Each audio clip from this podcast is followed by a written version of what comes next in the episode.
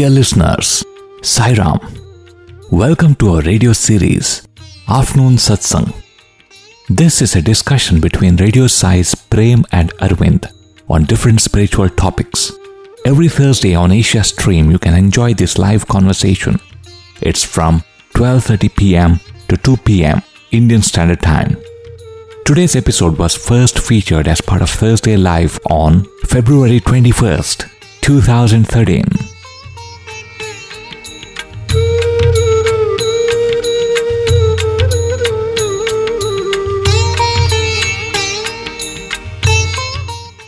Sairam, dear listeners, and welcome to yet another segment of Afternoon Satsang being streamed to you from God's own radio channel, Radio Sai Global Harmony, studios at Prasanthi Nilayam, Puttaparthi. And as always, from Team Radio Sai, I am Arvind, and along with me is Brother Prem from Team Radio Sai, both of us offering our most humble salutations at the lotus feet of our beloved Bhagwan before we begin this afternoon satsang. Last week, dear listeners, we had announced sort of the topic that we would be dealing this week, and it is do we seek Swami or do we seek what Swami gives us?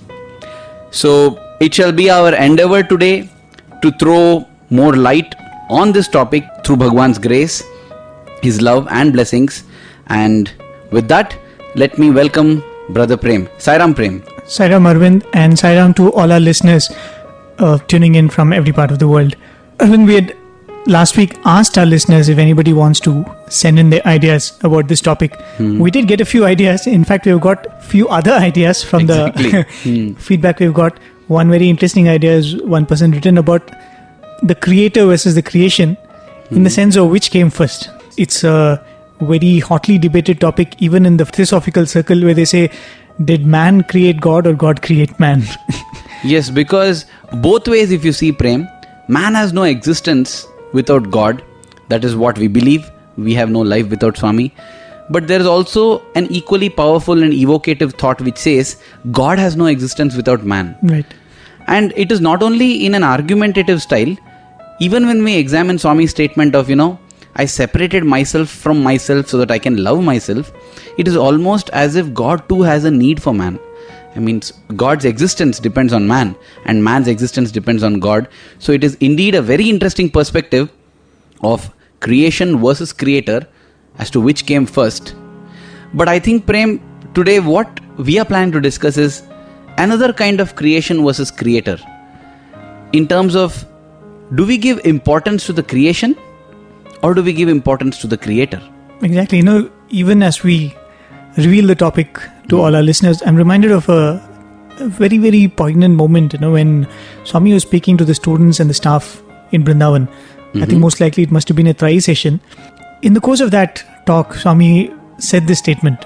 You could say that it was kind of heavy for people who are listening to what Swami was saying. Because mm-hmm. Swami said, Many people come to me, many mm. people have come to me. Swami said, Students come to me for education. I give them education, they take education and they leave. People come to me with health problems. And Swami said, I solve their health problems and they go back healthy.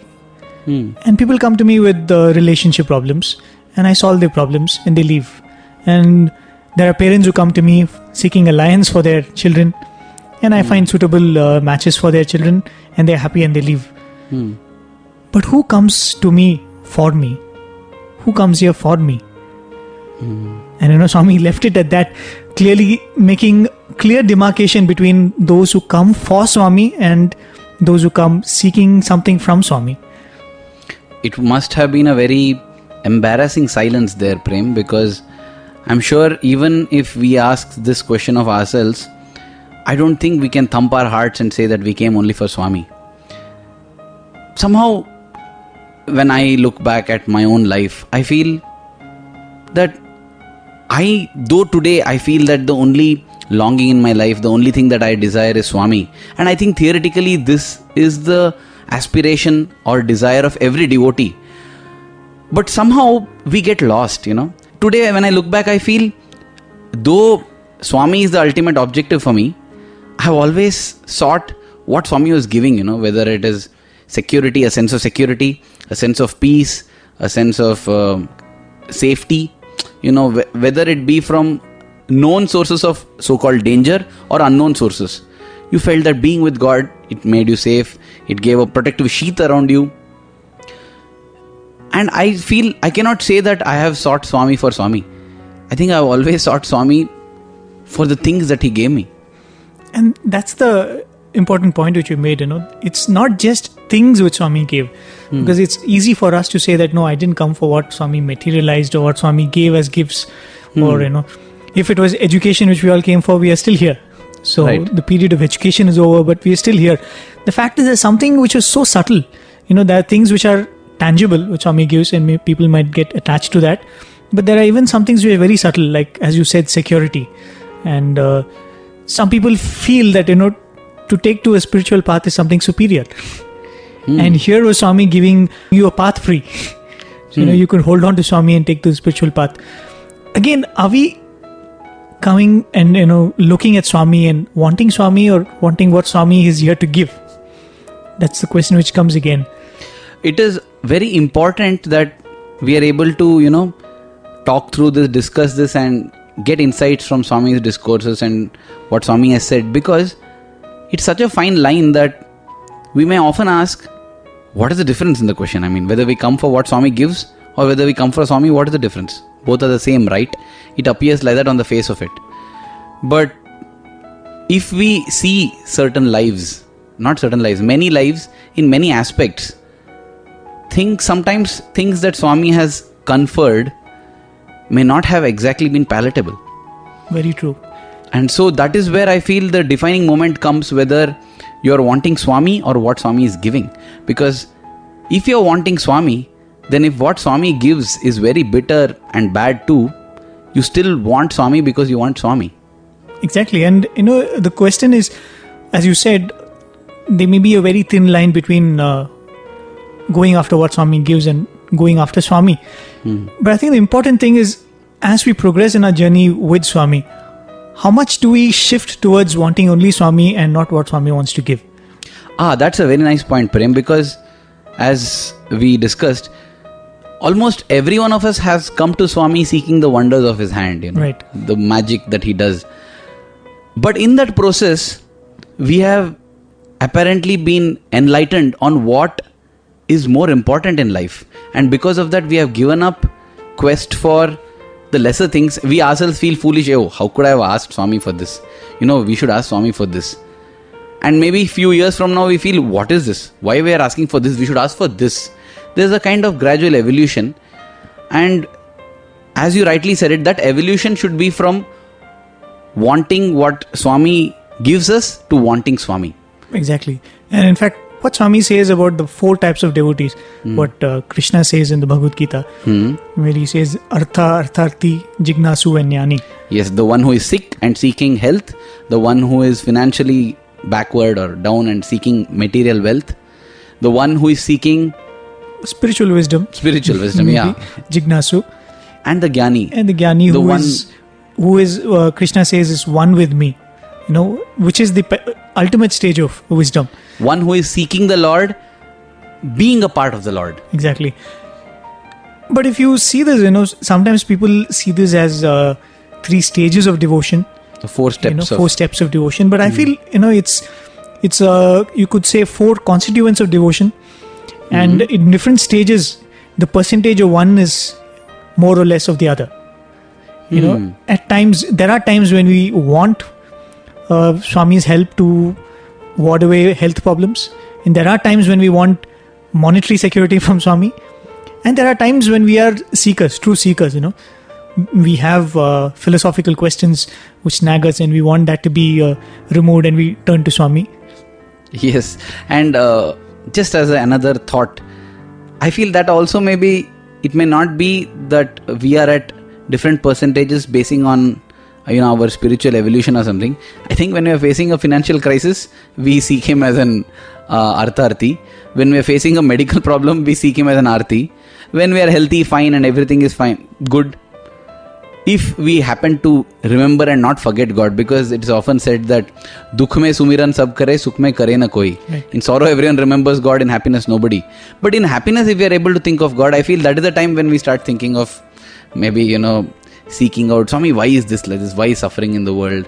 Or you know all these uh, jignasu kind questions. Philosophical questions. Yeah, and Gyani, I don't know.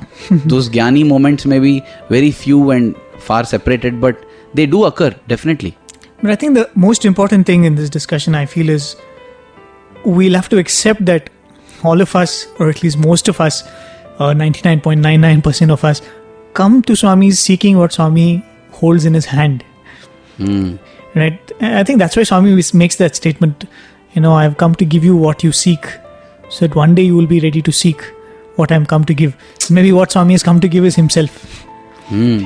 and the day we seek him and not what he is here to give i think uh, that's the final lap of the journey I think that's a foregone conclusion that Swami has come to give of himself.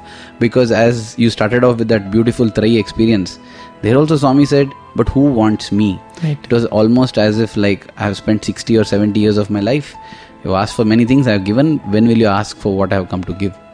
and it's it's uh, especially living with swami you know constantly seeing whether we are after what swami is giving or after swami maybe that itself may be a process which will help us stick to this and you know reminded of a very uh, uh, another moment when swami kind of got upset with the way people were actually turning away from swami even without their own knowledge you know uh, reminded of uh, event when swami was traveling to a spot in Kodaikanal. You know, those boys were traveling in the bus behind Swami, and Swami was traveling in his car. At one point, Swami stopped, and as Swami used to do in the earlier days, he got into the uh, bus along with the students. So there was Swami sitting on the stu- on one of the uh, seats, and there were boys all around Swami. Okay, as one of the old students narrated it to us, there were heads on both sides of Swami's shoulders, and there was there were heads on Swami's laps, and everybody was surrounding Swami, and they were like drinking every word Swami was speaking. Okay, and and apparently Swami was traveling to that Pillar Rock. Think you would have, uh, be aware of that. Correct? It's a tourist location in Kodaikanal. A spot, huh? Okay, and at one point in the road where there was a turning in the cliff, you could see the Pillar Rock from that point. Okay. Okay, and at that point, Swami said, "Hey, look, look, Pillar Rock, Pillar Rock is," and everybody was like peering out of the window and literally their torsos out out of the window and craning the necks and seeing. And Swami was telling that, look, that you know, see the stream there and see that uh, you know you can see the cloud floating over the valley and all that. And boys were all enamored and and for one moment, everybody was looking out and nobody was actually with Swami Looking at and Swami. looking huh? at Swami. And Swami made this very, very uh, painful statement, if I could say so. Swami said, Look, look, look, all beauty is outside. After all, only God is inside. You know, playing with the words, Hmm. that's what we do with our life. You know, we are always looking outside. Swami says, Yeah, look outside, all beauty is outside. After all, only God is inside. uh, yeah, beautiful. I think similarly, you know, even in our journey with Swami, it is so easy to get lost with what Swami is here to give. Even the happiness, even that joy of being with Swami, maybe sometimes will uh, take us away from having a focus on Swami In the true sense. in the true sense. While that is correct, Prem, in another sense, if we see, there are countless examples where the wonders of the hand, people come seeking the wonders of the hand, but then stay back seeking Swami. Swami used to give the example of uh, Mother Yashoda pulling Krishna. She would draw him close when he used to do his mischief, when he is going wayward in the eyes of a mother, when a child is doing mischief and going wayward. So she would hold out butter in her left hand, hiding the stick behind. So that butter would be a way to pull Krishna. Once she catches him, she would punish him with the stick. Swami often used to say that I hold out this worldly education that the university gives as that butter to draw you students before I give you the stick of Atma Vidya, which is the true education. Right. So I feel just like Swami uses the butter and stick of secular learning and Atma Vidya, in the same way he uses it to do miracles and show us wonders of the hand so that once we get close he can catch hold of us and then give us the stick of seeking the truth that is seeking God and not the wonders. I think it's very true, and it's not like most people. I think all of us have that as a you know. A, Hmm. Yes, a Artha, Artharthi. Jignyasu, everyone. We've all and you know so like some one devotee was once telling that if you have one problem or if you have something lacking in your life, take that to be a hook on which Swami is going to, you know, kind of chain you and pull you towards himself. And that's been the case with so many people. You know, they come with small problems, big problems, problems which they feel is so big for them at that point of time, or problems which they feel that nobody else can solve it for them. Hmm. And when Swami steps in there and fills that lacuna, you know, and gives you that kind of abhaya which nobody else can give. After that, your gaze turns towards the hand, first of all. Hmm. And then Swami turns it towards himself. You know, when you speak this, I'm reminded of the example of one Miss Subhashri Karthik. Okay. She says that it was somewhere in the 90s, late I think 1995 or something, that they got to know Swami. And how they got to know was that was a time when she had just got married and her younger brother was still studying. And everything, you know, financially, they were dependent on their father Right. there was a loan that had to be cleared of a loan that had been taken for her marriage in all this circumstance her father had to undergo a hernia operation mm-hmm. Usually though it is a painful operation it is it is It's considered quite a minor a minor surgery, one Right. but there was some small mess up that happened because of which her father got paralyzed My God. it was a paralysis, and therefore he could not go to work. It became a very uh, burdensome thing on the family, financial burden as well as emotional burden. And they were wondering, what is this? How could this get turned into such a big thing? And um, they did everything possible medically. The doctors, the best uh, solution or the best advice that the doctors gave was doing something which would result in her father getting back to his feet in say about 10 to 15 years time. 10 to 15 years. that's huge. That's almost Right. one fifth of a person's life right? So they then started you know resorting to visiting temples conducting homums and desperately clutching at straws anything that comes anything that's floating by they were like that like a sinking man holding uh, grasping for straws floating it was at that time that the brother, you know, this Subhashri Karthik's brother, heard about Swami and he said, you know, there's one Satya Sai Baba like this, apparently he does all these wonder cures and he's a miracle man, let's let's go to him. And um, he did not even come to Puttaparthi. They went to Sundaram and got Vibhuti from there. And after that, it was only Vibhuti water. They stopped all medication. Okay. And she says that within a week, within one week, seven days, they were all shocked when one day the father said that he wanted to go to the toilet. Just got up and walked to the toilet. They were just dumbfounded. And she says after that, 15 years in ways, one week. seven days and 15 years. right. It's a double in years. There's only seven days. And she says after that, their whole family, whole generation, everybody reveres Swami as the master, the supreme lord, and they're devoted. So if you see in this case, yes, for a medical reason, they might have come to Swami. But after that, it is a case where you come seeking the wonders of Swami's hand and then just get lost in Swami and begin to seek Swami. Brilliant. And you know, another definition of Artharthi, Hmm. if you see the Sanskrit word, one is one who comes to assuage one's pain. Hmm. You know, it is easily uh, translated as somebody who has a medical problem, but there might be somebody who has a very deep loss and they come to Swami and for consolation. Correct. Okay? Any kind of pain. Even Ah. that that might draw. in. I'm reminded of uh, the story of a very very sad story. In fact, you know, there's a mother who is widowed in a very young age, and she's bringing up two daughters and a son. I think, and you know, the hope of the whole family lies on this son Huh? who is studying, and he just completes his BCom, and they're all hoping that this guy will, you know, uh, get to a job and the family can Rely on him. rely on him. So he does do well in his BCom and he passes with first class and all that, and he gets a job. So his mother tells him that now you've got a job, go to Tirupati, you know, Venkateshwara, and offer your salutations to him, and then come and take up your job. Hmm. Okay, so everything is going on fine, and suddenly one day, this mother and the sisters get the news that this boy is drowned in the tank of the temple. Oh my god. Okay, and you can imagine for years they've pinned all their hope on this boy, and suddenly comes this news that this boy is no more. Must have been very painful. Okay, very, very painful. And there is so much of pain, and it, the need of the hour is consolation. You need somebody who can tell you that I'm there for you and don't worry. Okay, and that is how they finally come to Swami. They come and it's a very beautiful thing. You know, the first interview with Swami uh, calls them. Swami narrates the whole story himself Oh, of how okay. uh, she lost her son. Hmm. But Swami uh, gives a very important revelation, and that is the revelation which actually gives them more peace. Hmm. Swami says that it was not an accident, and your son was not an ordinary boy. He's a very, very great devotee of Venkateshwara, and this has been his goal of life. Hmm. He wanted to give up life in Tirupati. Oh. And Swami says that in that uh, tank, he actually saw the feet of Venkateshwara and he actually walked towards it and very willfully he drowned. He, he did not slip and drown or anything like that. And you know, the a beautiful thing which happens there is this mother asks Swami that, okay, Swami, I accept it. If that is your will, I accept it.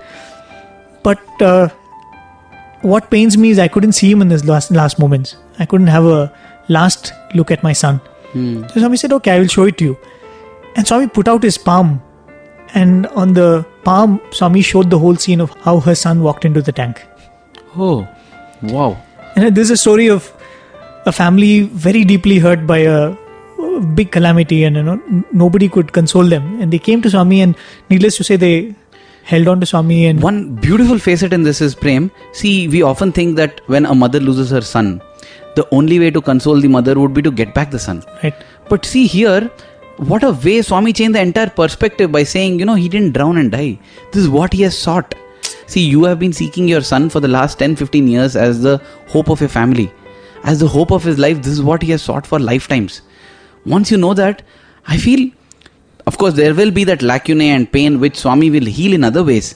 But whenever she thinks of her son now, she feels gratitude and ennobled that she got a chance to be mother to such a great and glorious boy. and exactly, and and this is not the only case. You know, in many cases, Swami has kind of uh, you know removed that grief completely, which you cannot imagine. so many people with such loss, when they come to Swami, you know, when it is removed, it just nobody else can do that for Swami, and that is what actually draws them. Well, Prem, you know, when I think of, for example, why I came to Swami or I came to Swami because my father told me Swami was God, and when I look at how actually the first member in the family happened to come to Swami, Okay, go to the roots. yeah, Okay. it is my father's eldest brother Mhm. who is now in his 80s. He actually had a transfer. He was staying in Bangalore. Okay. He is staying in Bangalore anyway. He uh, in Bangalore when he was working with Tomco, Tata's company. He was working uh, there, and he got a transfer to Bombay. Now, since the ancestral home was in Bangalore, he did not want to go to Bombay, and he was desperate to stay back. So he was trying everything possible in the administrative manner, but nothing seemed to be working out. Then one night he had a dream. You know, in Bangalore and in Karnataka especially, you have this concept of Haridasa. It's there in South India also. A person uh, walks along with a decked bull, and he he plays a musical instrument, and you know it's a kind way of of soothsaying goes Huh, and he door. keeps uh, predicting some things, goes door to door, and you know people uh, just support him by giving him some food, money, and all that. Right. So in his dream, he sees one Haridasa walking like this, and you know just touching him, tapping him on his head, and blessing him. Mhm. So he woke up in the morning and felt whatever it may be, it's a good omen, you know, a nice person like this coming and blessing me. A few days later, as he's going on his scooter in one temple near Sheshadripuram in Bangalore, he sees there's a gathering of about 40 50 people and somebody's giving a talk. Uh, passing by the road, curiously he looks. To his utter shock and amazement, the Haridasa who came in his dream mm-hmm. is standing there and delivering a talk. Same person. same person. Okay he says that same bushy hair you know that is the suspense is revealed now okay. Oh, yeah yeah yes. That haridasa was swami in his dream and so he goes to the crowd there and asks you know who is this person who was giving a talk? Okay. and they tell him that he's Satya Sai Baba, he's a miracle worker, he does wonderful things, he is Shirdi Baba's avatar, and all the basic intros. And they say he's in Puttaparthi, which is about 9 hours journey from here. Okay. Those days it was 9 hours from Bangalore. So, you know what my uncle thinks? He thinks if this person is a miracle worker, he can somehow cancel my transfer. Cancel my transfer. transfer, Okay. you know? It's almost like how Swami says you go to a Kalpa Vriksha, wish fulfilling tree, and ask for coffee powder.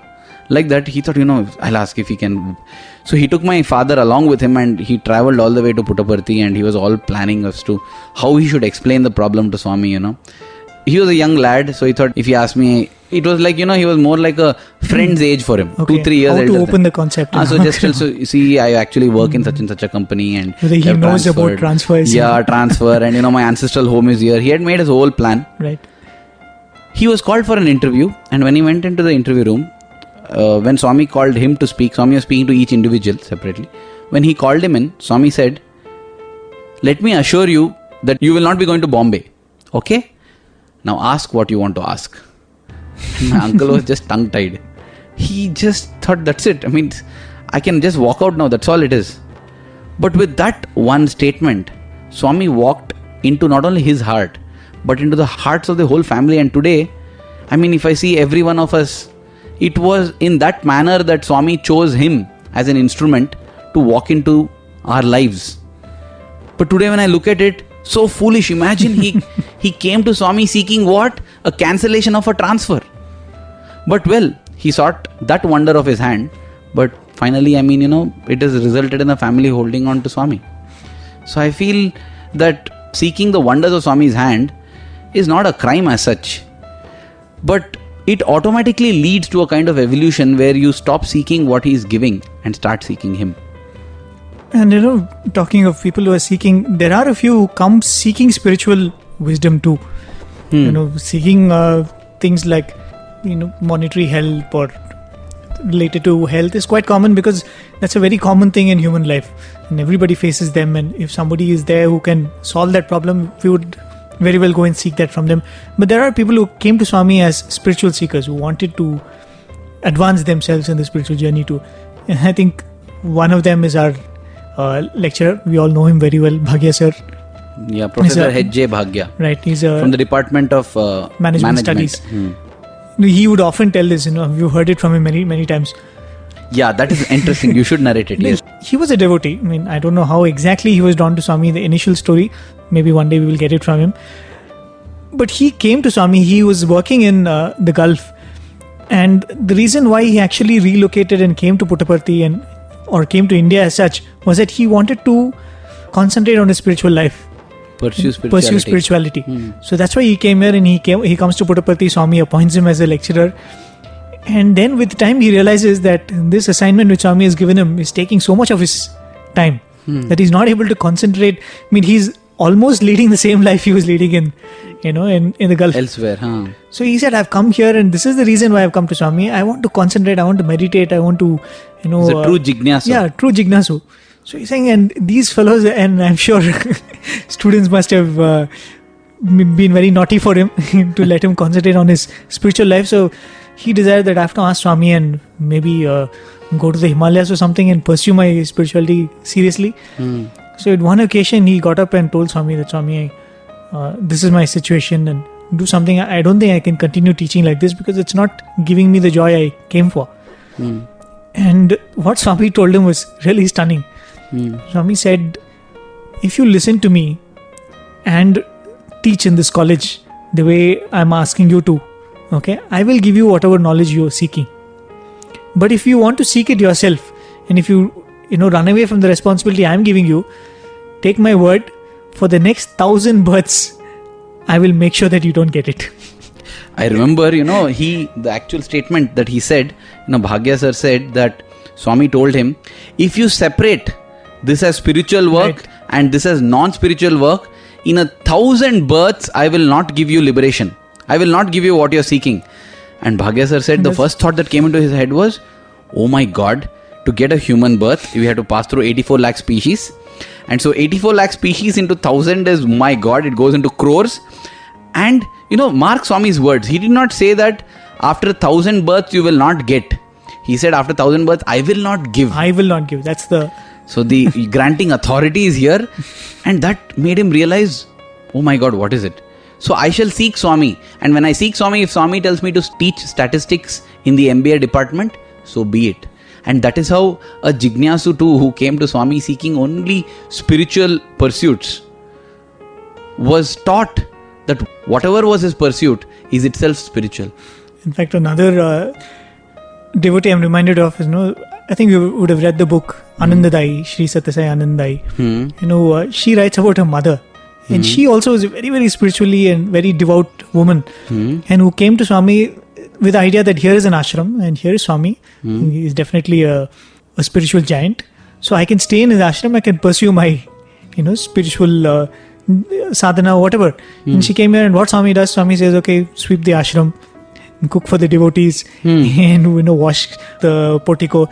And at a point in time, she found, what is this, Swami? I thought you were going to give me a mantra, and I thought you were going to ask me to go into the caves and do some meditation. And this is what, I mean, you're making me do the same thing which I've been doing all my life. Okay, and she used to always keep telling herself, why is Swami not giving me this? Why is not Swami giving this? And uh, I think she narrates in that book how some sadhakas come from uh, Ramanashram. Hmm. When Ramana Maharshi is about to leave his body, he sends few of his disciples to Swami. That's what she narrates in that book. Okay. And she meets them, and Swami gives her the duty of taking care of them and their needs and all that. So she's so interested because here are people who are real sadhakas, who are coming from a real ashram, not like the one which she's staying in, where you know she kind of uh, she feels that she's disillusioned with what uh, she's going through. Hmm. So she asks them, uh, "What do you do in Ramanashram?" And they go about telling the whole schedule. We wake up at three o'clock and we do this and we do that. We meditate for so many hours together, and you know we do upavasa and all that. So she's so fascinated by it. So at one point, I think I don't know exactly how it happens. It's a long time since I read that book. Where Swami calls these people and asks them, "What did your guru tell you when he asked you to come here?" Hmm. So they went on to say that they were at a point in time in their sadhana that they needed a guide, and their guru was apparently it was time for him to depart. So he told them that you go to Puttaparthi and stay there with Swami, and he will take care of you. And Swami asked them, What did he ask you to do here? Okay. And they said, uh, Very strange. He said, Just go to Puttaparthi, just do bhajans and sit there. Hmm.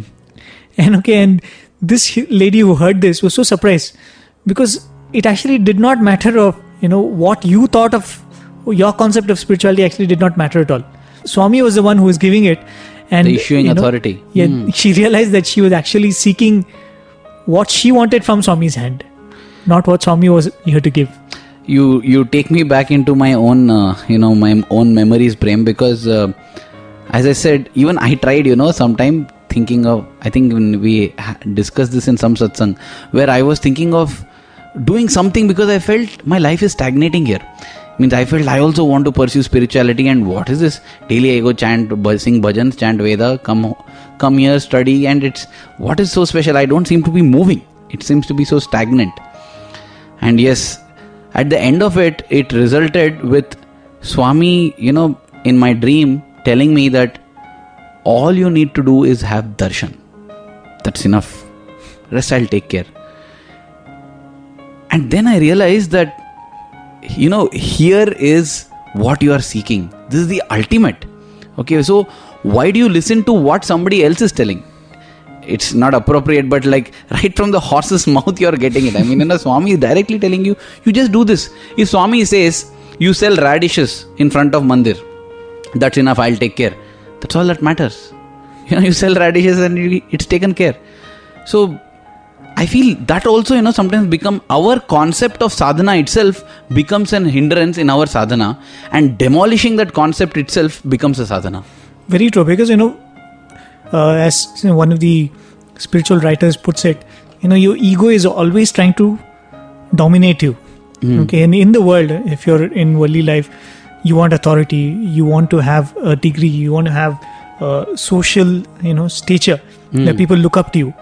So when you turn to spirituality, the ego will find other ways of dominating you. Hmm.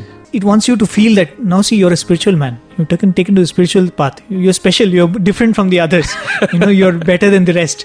That kind of feeling. And that is when you know you want people to see you and feel that yeah see how much sadhana does he do? You know how much uh, how many things he does? How many hours of meditation he does? And here swami will be striking at the root of that Hmm. Swami will be telling a person who wants to do seva, don't do seva. Some will be telling a person who wants to do japam, Swami will tell, don't do japam. Because you know, it eventually comes to that breaking that idea which you have created Hmm. and seeking what Swami is here to give. Prem, though this is a slightly side point, I definitely wish to bring it up here because as we discuss, we realize that when viewed in a proper perspective, everything makes so much sense. And therefore, I feel it is wrong to say that, you know, in an interview, Swami told him that you need not do japa. Right. So I will not do. Because it is such a personalized prescription. To some, Swami has said, you why some in our own studio, my colleague, Swami told him that I have given you work, why are you neglecting your work? Don't come even for darshan, let me not see you here, go and work. That was his redemption. For me, I was told, have darshan. So many times in middle of my work, when I hear the siren, Swami's car is going, Swami is going somewhere, I just drop everything and go. But my colleague would not. Now it would be wrong for me to judge my colleague or wrong for my colleague to judge me. In the same way, I feel in this spiritual path, two things that are absolutely necessary is one is absolute sincerity and honesty. Because if we try to cheat anybody, we are cheating ourselves. Let us realize what is it that Swami is telling us because Swami has promised, if you need me, you deserve me, and whoever seeks, I will speak to them. So when we seek Swami, Swami will speak, Swami will give us guidance. We should only be honest and have the courage to implement that. And second thing is, when we are implementing something that Swami has told us, let us also know that in the same way others are implementing what Swami has told them. I am no one to question what they are doing is right or wrong, just as they are nobody to question what I am doing is right or wrong. But all this comes under the disclaimer that you are doing it honestly from the bottom of your heart. Others are taken care of. Why bother? Very true. I mean, though it's a point which is Slightly off. Uh, slightly off our discussion, it's a very important point because you know somewhere I always feel from what Swami has said and what we have observed in the ashram, you know, it's so necessary to avoid being judgmental Hmm. because it's always better to judge somebody as good and be wrong than to judge somebody as bad. Forget And then somebody. be wrong. forget somebody else. You know, we often get into judging Swami. Right. We say that in 1965, on 31st March, Swami, I don't know, I'm just saying that, but on that day, Swami said like this. But on this discourse, Swami said like this. In this, I mean, as if like how you deal with an academic work. That day's audience was different. That day, there was somebody who needed to hear something. When Swami is speaking, he's dealing with children from the kindergarten to students from the postgraduate. And not only physically but even in a spiritual level there are kindergarten people sitting there and postgraduate students sitting there. Imagine if you are a teacher addressing a class like this how difficult it would be for you to teach. So you have to mix up th- things and make sense for the postgraduate person as well as the kindergarten child. Instead of doing intellectual academic analysis let us just follow our heart. Let us just follow our heart and whatever we get inspired when we see swami when we read his discourse when we hear it let us know that that point which strikes our heart and inspires us is Swami's message for us. Because if you have noticed, not the same sentence strikes everybody and inspires everybody. Different things in the discourse inspire different people. So what inspires us is for us. Let us hold on to that and follow it, rather than you know making go, going to that uh, thing of getting judgmental, saying Swami said that at this time, Swami said this at this time, and they're uh, opposites. How can that be? The other way of looking at it, you know, it, what I'm uh, tending towards seeing is at one point Swami is saying do japam and you'll get it, and the other point Swami is saying don't do japam. To some he's saying do seva. To some he's saying don't do seva. Of course, there are some things which are standard. Namasmarana is something which Swami prescribes to everybody. But what I'm trying to say is there are stages when Swami says you do this, and to somebody else Swami says you don't do. It just brings me to the understanding that it doesn't matter what you do. What matters is do what Swami is telling you to do. Because It that may not be what Swami is telling. Just do what Swami is telling you to do. because that shows that you are seeking Swami. Right. When you seek Swami, what makes Swami happy makes you happy. Right. And it is not in what you do. What you do is not going to get you what you seek. Actually, it is just that obedience. You know, the most important thing in a guru sishya relationship or that of a devotee and, a, and God is just that obedience. It is not what you do in obedience. Correct. It's just obedience. You know, Prem, when we started this topic, we said that we often seek what Swami gives us. Even these things, you know, thinking that Namasmarana is the way to reach Swami. So Swami will encourage me on the path of Namasmarana because he has come to lead me to God. Swami will encourage me on the path of Seva. These are also things that we seek of him. And when he doesn't fit to that, you think, how can this be? What is happening?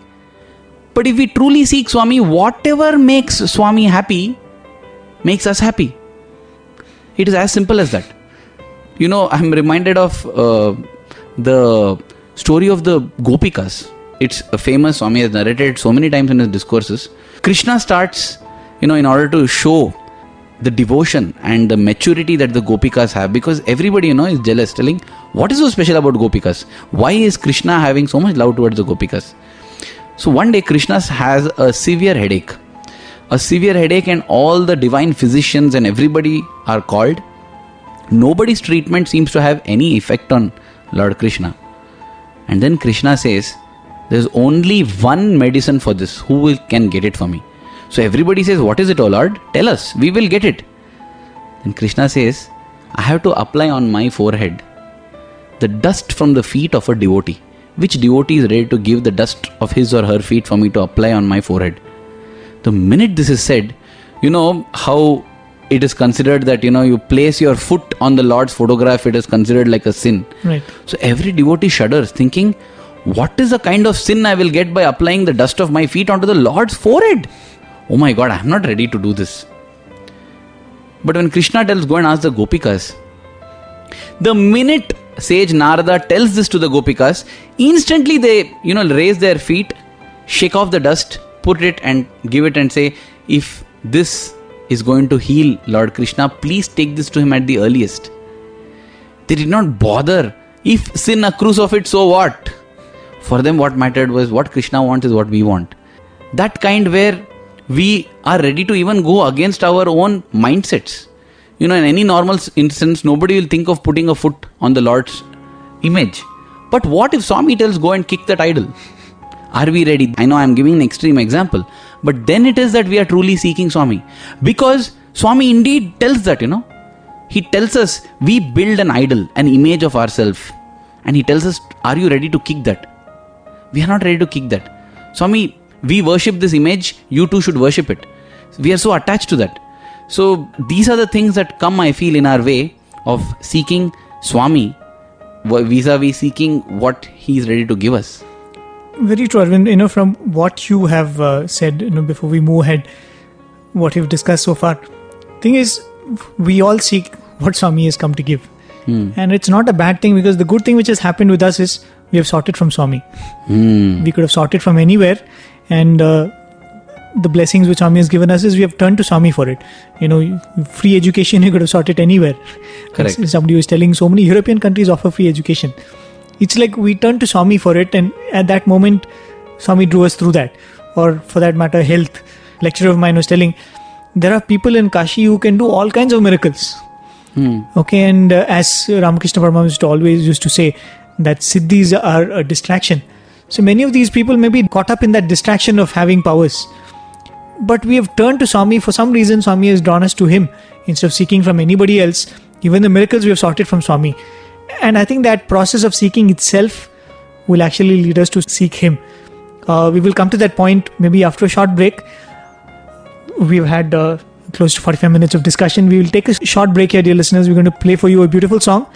And Yes, and that song exactly echoes what we have all been discussing. That is, we come, O Lord, to seek your face and not the wonders of your hand. Meaning, we seek you, O Lord, and not what your hand is capable of giving us.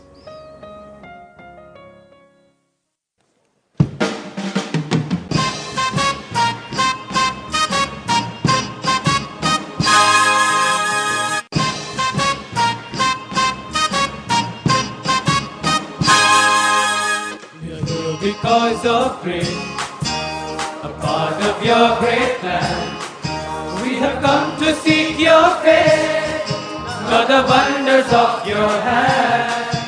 And Yes, we need your touch, but you've given us so much that we just want to thank you for all you've done for us. We come to praise your name. King of kings and Lord of lords. We come to give you praise. You are the one that we adore. Oh Lord, cleanse our hearts with fire. Fill us with desire for your good, for your presence in our lives.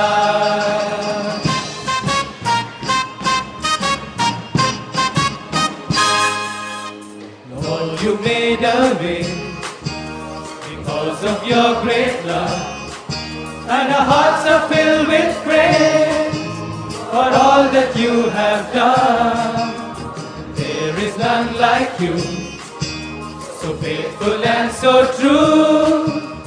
We just want to thank you for all you brought us through. We come to praise your name, King of kings and Lord of lords. Give you praise. You are the one that we adore. Oh Lord, cleanse our hearts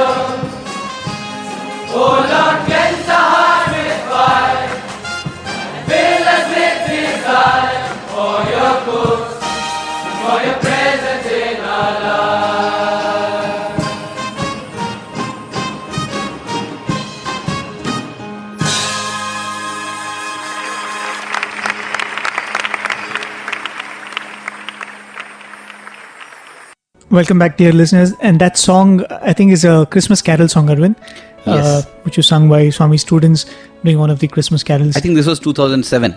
Right. And as the song uh, echoed those feelings, I hope one day we could stand in front of Swami and say it uh, with all our heart, saying that we have not come to seek the wonders of your hand, we have come to seek your grace. Coming back to the discussion, Arvind, we left out with a point saying, you know, the process of seeking anything from Swami's hand will eventually lead us to seeking Swami himself. Hmm. And I think uh, the most famous story which could come up in our mind is the story of Dhruva, right? Hmm, yeah. It's a very beautiful story, and in fact, you know, if you read uh, Srimad Bhagavatam, I think the most famous modern version of Srimad Bhagavatam is Kamala Subramaniam's Srimad Bhagavatam. If you Very it, beautifully written. very beautiful, and the description she gives in different stages and you know, in different episodes is very beautiful. she has the ability to transport you.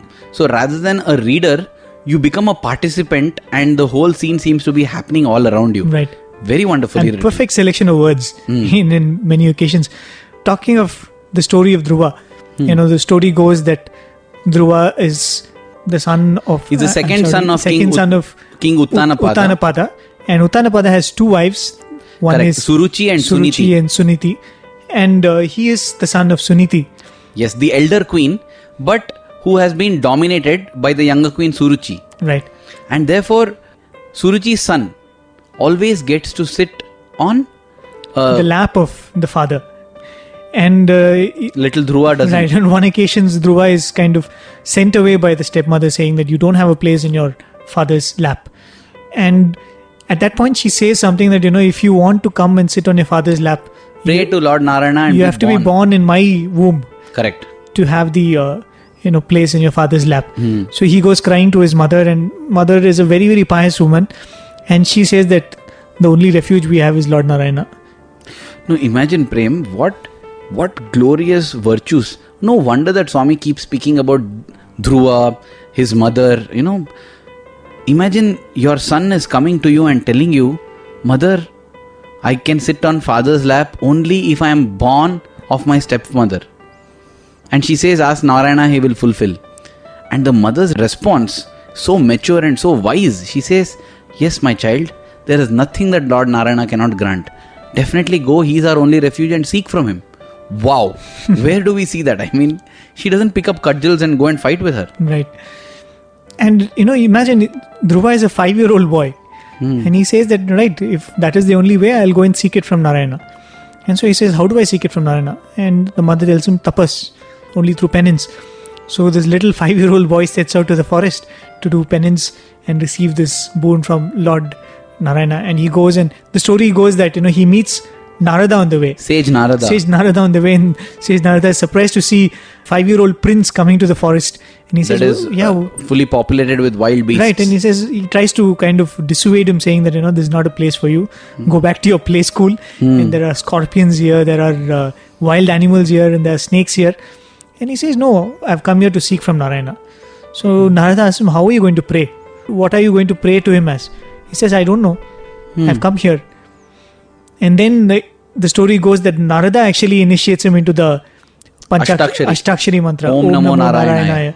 No, I'm sorry. Uh, he initiates him into Om Namo Bhagavate Vasudevaya. Vasudevaya, right? Om Namo Yeah. Bhagavate Vasudevaya. Correct. And young Dhruva is sitting there, and in the Bhagavatam, it's so beautifully narrated. He takes five months of penance, Hmm. and each month progressively he gives up. You know, the first month He gives up food. food, and the second month he subsists on, on berries dry and- leaves, ah, berries, and the third month it's only on dry leaves. The fourth month is only on water. The fifth mo- month is only on air.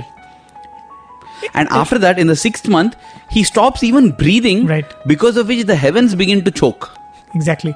And that is when Narayana appears in front of him. And that again, that scene is very beautifully portrayed in Kamala Subramaniam's Srimad Bhagavatam. She says that here's this five year old boy, you know, five year old, I think you must be in first standard, second standard, if you're a five year old now. First and grade. The. Lord is appearing in front of you, you know, the Shankh Chakra and the. Uh, the discus mace. the six arms and so much of glory in that form. So this little boy, he's so enamored by that vision, but he's not able to express it. He doesn't have words to express it. And the story goes that Vishnu places that Shanku, the conch, conch. on the cheek of young Dhruva.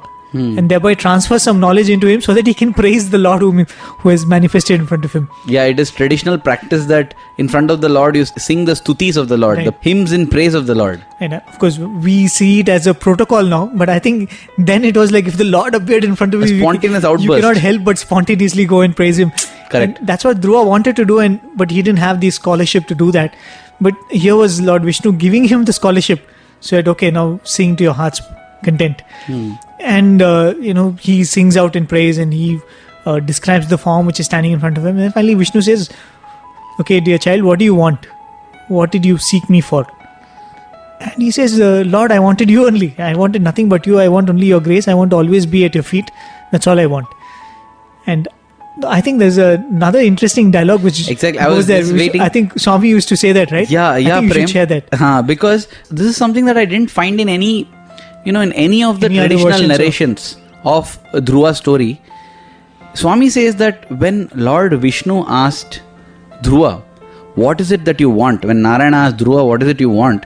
Dhruva says, Lord, in all these seven worlds, you knew where exactly I was and you have come to me. Don't you know what is there in my mind?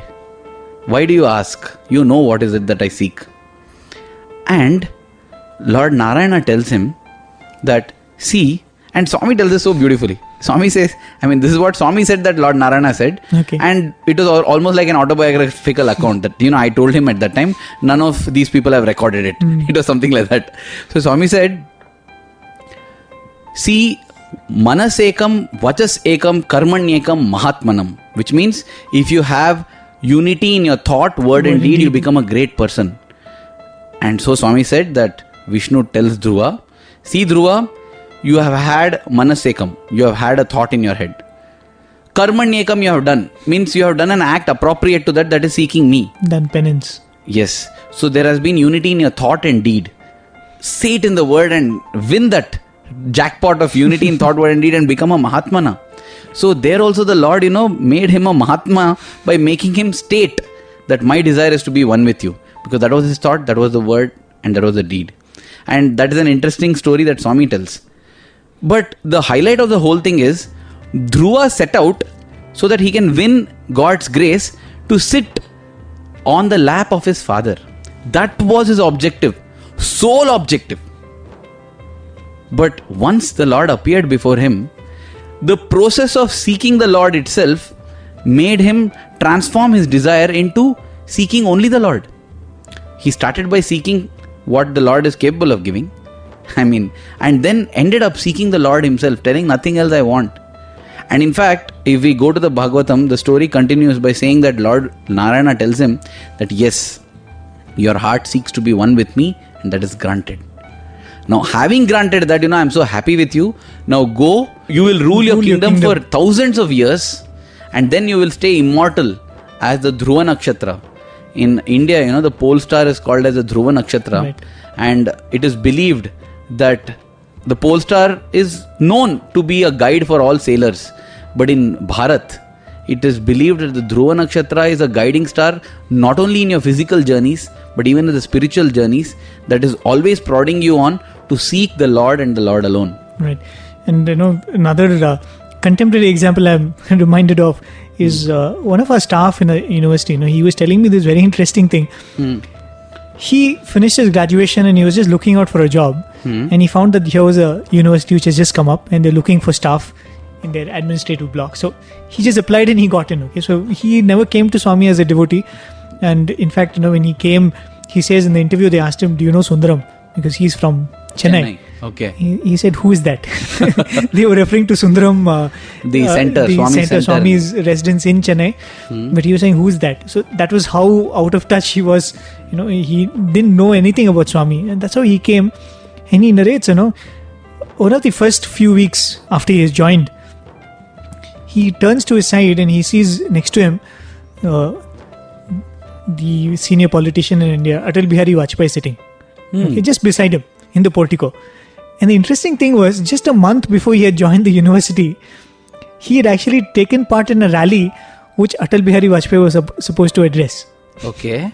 So he was part of a millions of youth who had gone to you know support and listen to Atal Bihari Vajpayee. Hmm. And here he's sitting in the portico, and just beside him, Mr. Vajpayee is sitting. so he said, you know, at that moment, you know, the way how Swami inspires us to think, he says, look at this Swami. I mean, I went to a rally to see this man, and when I sought Swami, this man is sitting next to me. So he says, how much more Swami can give than what you seek. And you know, I think that is what happens when we seek from Swami. Like, you know, when we go to him with a problem which we have not found solution elsewhere, and Swami can solve it, you're taken by awe. Oh, Swami you can you do you realize his magnificence, his grandeur, his glory, his power, and then you feel so small asking for your Right, and thing. next time when Swami asks, What do you want? Swami I think want you you. wouldn't dare to ask for anything else because you know that Swami can give you so much. You will be like, you know, the story that you told the last week the child who's putting his little hand into the pot Correct. of uh, the jar of chocolates. I'm to grab his reminded of another child of God like this, Prem. Naren. Naren, who later became Swami Vivekananda. Right. You know, he faced a lot of financial troubles in his life. And he felt he had a family to support. I think his father passes away when correct he was in correct, college. correct Right. and so the financial support of his family collapses and here he is a young man sturdy body able mind and having all the potential but spending all his life in quest of god under a guru whom half the place considered as a madman Madman. okay today we revere and respect Sri Ramakrishna Paramahamsa but during his times never it's almost as if everybody learns the value after something is gone. I mean thank god you know dear listeners we are also grateful that we got a chance to you know be with swami and when he was physically in our midst. But anyway coming back to this he goes to ramakrishna paramahamsa vivekananda naren and tells guru what is this? You go tell your mother you know because ramakrishna paramahamsa used to have long conversations with mother kali mother kali That's what draws him to. Ramakrishna in the first place. yes because uh, he says There was one person who could authoritatively say that, yes, I've seen God. I've seen God and I see God as I see As you. I see you. So he says, next time you see your mother, you tell her. You tell her that, you know, I'm struggling like this. Let her help me out. And then Ramakrishna Paramahamsa says, Naren, why are you wanting an intermediary? He opens the temple door and he says, Go, go ask the mother what you want. Naren is determined. He says, You're sure she will give? He says, Naren, whatever you ask, she will give. You go. He goes to the temple. He comes out. He's looking a little bit crestfallen, and Ramakrishna Paramahamsa asks him, What happened? He says, Guru, when I went there, I asked for faith and devotion. He says, Naren, where you are you a fool? Go, go, go, go, go, go ask again. You know, in the typical Ramakrishna that style, you you go, Naren, you go ask, ask mother for She will never say no. You go and Ah, ask she'll her. never. Her love is very low. Great. Again, Naren goes and you know, if you see Naren's experience when he stands before the idol and when he stands before the mother, he realizes what the mother is. He's able to perceive her, and then he feels so petty, asking for her wealth.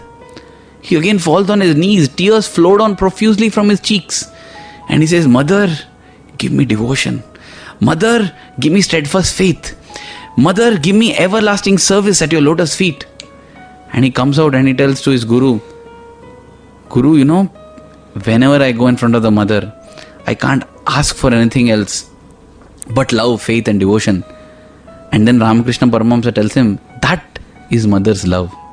That is mother's love that she ensures that you ask for the most wonderful gifts that she can give you rather than ask for cheap tinsel and trash. Indeed, blessed are you, Naren. And you know, that is the beginning. That is the beginning of the transformation of Naren to Swami Vivekananda. And we know what a roaring lion he is. And even today, he's such a source of inspiration, which I am sure earning one lakh gold coins that day from mother would not have made him. It is what the mother bestowed on him that has made him what he is today. We would have lost to Vivekananda. Exactly. Had he asked for the wrong thing on that day. You know, uh, when I look at the, this discussion, you know, when when I look at this question of do we seek Swami or do we seek the protection which Swami gives, I'm uh, pushed to visualize it this way. You know, Okay? if you think in all sense, you know, what we finally come to Swami for is happiness or peace of mind. Hmm. It's just that at one point, a solution to a health problem is what will give us happiness. At one point, money is what will give us happiness, and that situation. So every time, what we think will give us peace and happiness is what we come for Swami. I think that's Right. fair. Ultimately, what we want is happiness. exactly. happiness. So you know, if you can picturize happiness or peace as one bubble inside you, Very Okay. easy, Prem, because it seems so flimily like a Yeah, bubble. So, uh, you know, uh, Anytime it will pop and you have lost your happiness. Right. And let us say that you will be most happy if that bubble is a perfect spherical, uh, you know, figure. Okay. It should be perfectly spherical. There should be no. Bubble is sphere, right? Always. yeah. The problem is this bubble is attached to so many strings. So one string is your health, one string is your wealth, one string is your uh, you know, relationship, Oh, okay. your egos. Okay, and to keep this bubble in that perfect figure, all these should be in perfect In tension, balance. in perfect balance. Okay, sometimes something pulls more, so you want to pull it back and make sure that you know the bubble doesn't lose its shape. So all the while in life now we are actually pulling at all these strings and trying to make that bubble stay intact. Prem, actually, you know, this is the truth in life. We are trying to keep our happiness bubble by trying to get perfect tension. exactly well put and you know what happens with us in life is we have two hands and you can imagine that even in the uh, inner realm at a point we're not able to manage this by ourselves so we come to swami or we come to any uh, a spiritual master thinking that he will help us keep this bubble intact by helping to keep the tension intact in all these strings so i'm not able to pull this health string to keep this thing intact so god just help me pull this this, string you know? huh. or I'm not able to hold on to this thing. You know, my relationships are fine, my money I've taken care of, but only this health is actually pulling me. So you come to God. So all the while you're trying to come to God to make sure that He keeps this Manage the bubble of peace and uh, you know happiness intact by managing these strings. Correct. Hmm, But actually, okay. what Swami does for us is completely different. Mhm. What Swami does is he actually snaps all these strings, and Swami is trying to tell us that left alone, this bubble will be in its shape. It's just that you're attaching it to all these strings. And though we come to Swami to handle these strings, Swami silently what he does is he does handle it for a while, and slowly, without our knowledge or with our knowledge, he stops snapping these strings. Wow. So that you know whether the string is pulling you or not pulling you, that will not affect you in your happiness. Beautiful, beautiful visualization and beautiful picture, Prem. And that actually explains so many things where apparently Swami is depriving you of something. You know, when you think he cuts off the strings, it's like you falsely think that a part of you is getting lost. But in order to retain your original identity as Prema Swarupulara or Ananda Swarupulara, an embodiment of joy, he's actually snapping away the strings. I think that is a very beautiful analogy, Prem. And this reminds me, you know, of all the strings, maybe we can consider it like the creation, you know. the creation that has come out from the Lord. Mm-hmm. So once we are with the Lord, we need not worry about actually the creation. And this was Swami's message. Even during that, you know, epoch making, we have all heard of it. The summer course in Ooty in 1976, I think that was Right. The first summer course to be held in Ooty. in Ooty. that has become epochal because Swami materialized a medallion Right. on which was embossed the map of India, Right. where 18 points had been marked out as centers, which will be coming Sai centers. And Swami materialized this and he said that, see, in this map, you can see all the points where Sai centers will be coming up. You know, I will not take away the beauty of that discourse. We will hear Swami speaking that. But the point I want to make here is when he passed around that medallion for people to see, because he said that the whole future is written here. Anybody wants to read can read it. But it was written in such fine lettering that somebody had to borrow somebody's glasses, you know, which was like a Yeah. What we call soda glasses. Right. Somebody was wearing very thick glasses on that Thick day. focal length glasses Right. due to uh, very acute short sightedness or acute far sightedness. So, such a lens was borrowed, and somebody tried to see, and all that he could, that boy could make out was that it is indeed in Sanskrit. Right. That's all, nothing else. So they were all a little disappointed. You know, here's something that Swami is giving, and none of us is able to read it. Immediately, you know, Swami says, "But why are you all getting worried and fretting? The creator of that medallion is with you. Why do you worry about the creation?" When you listen to that, it hits you so strongly because all said and done, the creation is beautiful, magnificent. But when you are with the Creator, who is capable of doing this at will, why hanker after the creation? And I think, Arvind, we should listen to that particular clip when Swami is giving his discourse. And uh, dear listeners, this clip was uh, recorded. I don't think even Swami had a mic when he spoke this because it was in a very close group. Only the students of the summer course were there, and Swami made We are grateful to the person who recorded it. Right. Because it not only throws light upon just the topic that we are discussing today, it's magnificent and no summary can do justice to it. The best way to do justice to it is to hear it in its pristine glory. Right. So, dear listeners, we'll just play that clip for you now. I am going to do in future for this country, India, and for the rest of the world will now be shown to you on what I am going to materialize. What I have materialized contains the map of India and contains all the 18 different components of India. And, and on each component is shown where the memorial stupas, which would represent the work done by me or the work that is going to be done in each of the 18 states of India, is being written and is available in pictorial form on this medallion which I have just now materialized. And on the medallion is inscribed in Sanskrit verse the work and the future tasks which I am going to fulfill. ఇది ఏ ఏ state లోపల ఎక్కడెక్కడ కాలేజీలు అవుతుంది gun సంస్థ సూచన ఎక్కడ వస్తుంది ఏటీ స్టేట్ లోపల కూడా ఎక్కడెక్కడ జరుగుతుంది. ఇది ఇంకా నలభై ఆరు సంవత్సరం వరకు కూడా ఈ దేహం ఉంటుంది. ఈ నలభై ఆరు సంవత్సరం లోపల కూడాను ఈ భారతదేశంలో జరపవలసినవన్నీ ఇప్పుడు దీంట్లో ఇప్పుడే ముందుగా రాసింది.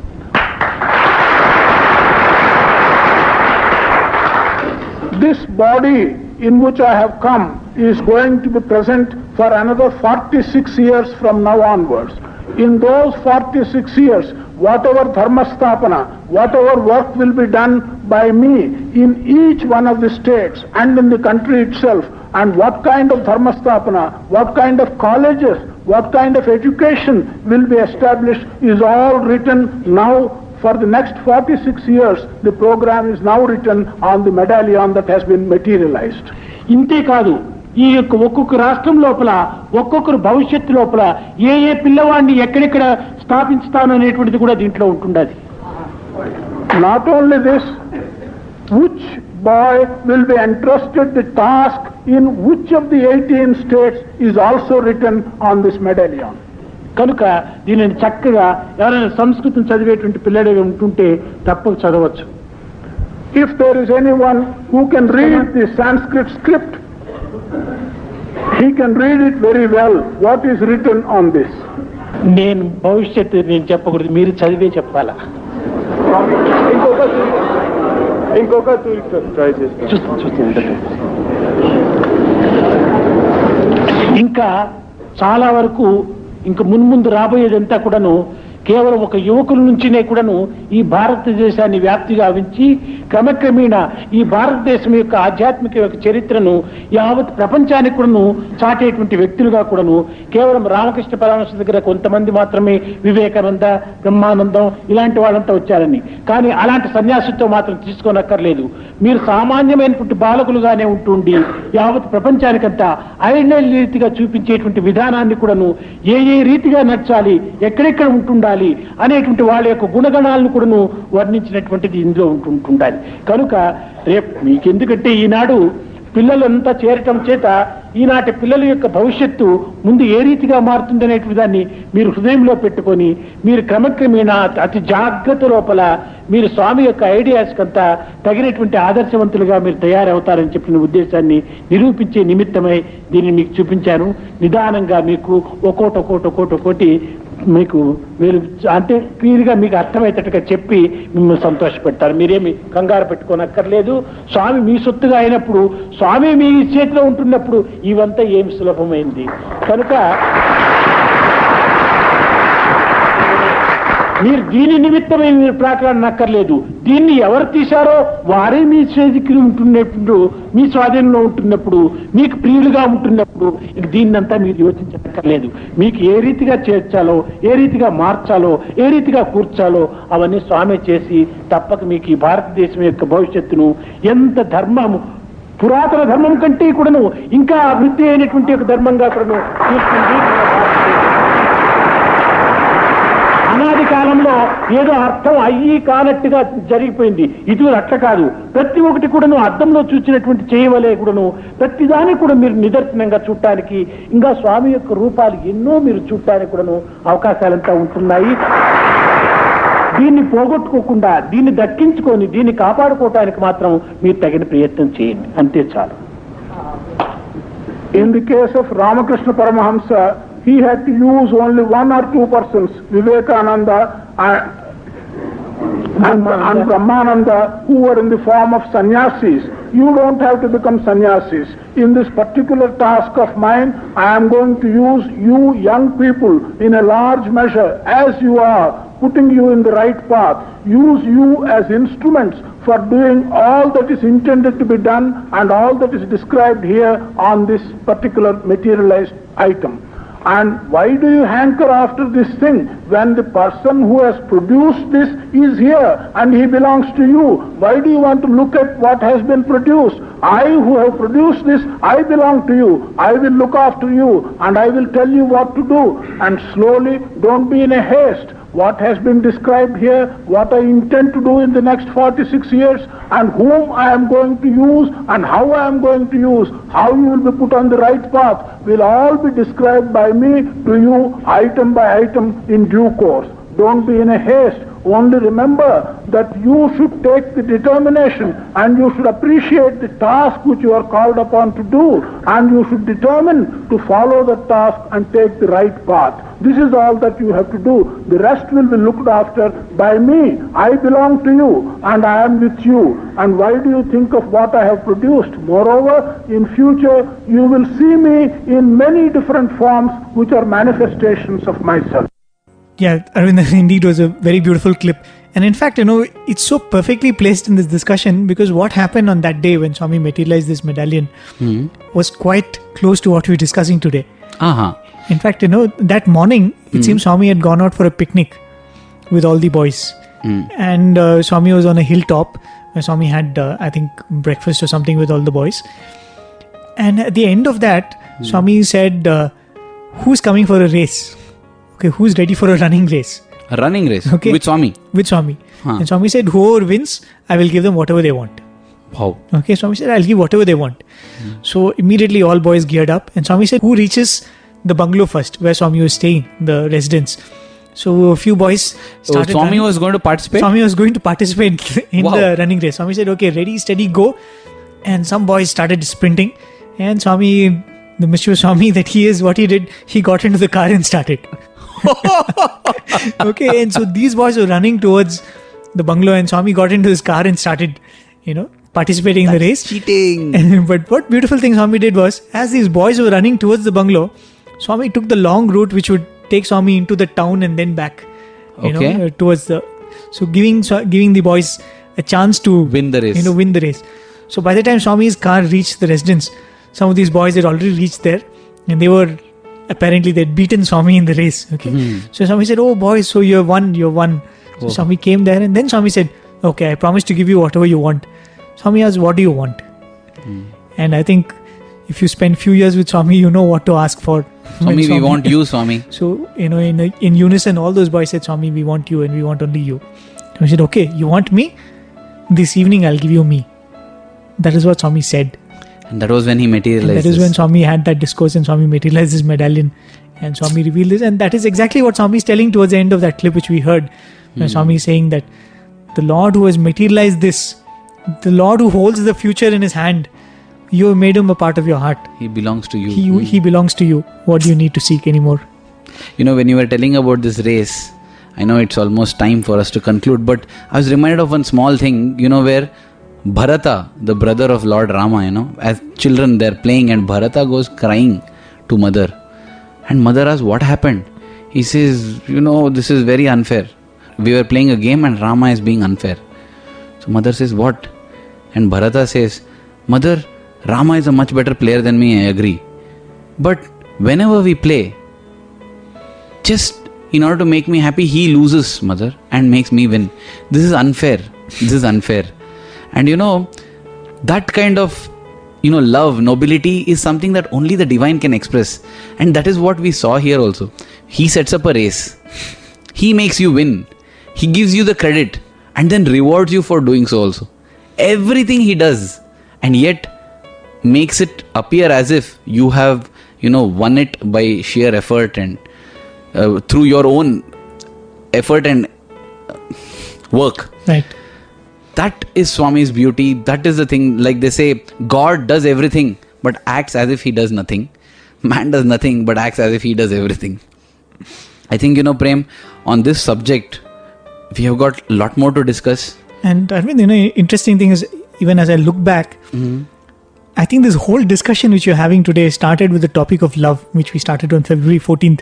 And I think all the satsangs which you've had, hence uh, the three satsangs, are all actually offshoots of that concept of love. And that itself shows us how deep it is, you know, this idea of love.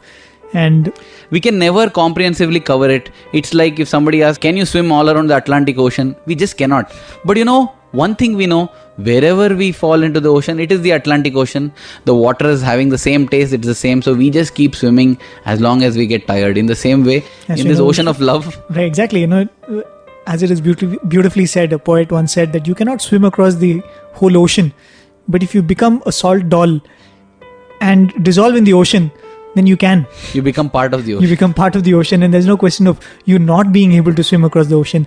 I think that is true with Swami's love too. We can never be our understand it. Hmm. and I think if we dissolve in that love, then we become one with that love, and we'll know what that love really is. So, dear listeners, I think it's time now to wrap this afternoon satsang. It was indeed a pleasure to have all your company, and we thank Swami for giving us this opportunity to sit here and think about him. And we pray that he gives us more such opportunities. And till we meet next week, we shall try to uh, discuss and pray and get more incidents and stories and insights on this beautiful topic of seeking Swami vis a vis seeking things that Swami is able to give us.